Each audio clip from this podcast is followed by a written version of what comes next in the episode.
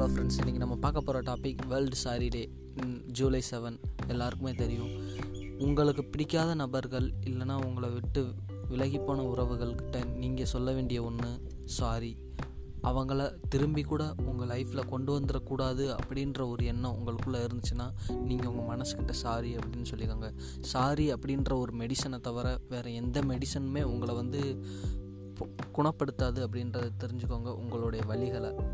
okay friends thank you.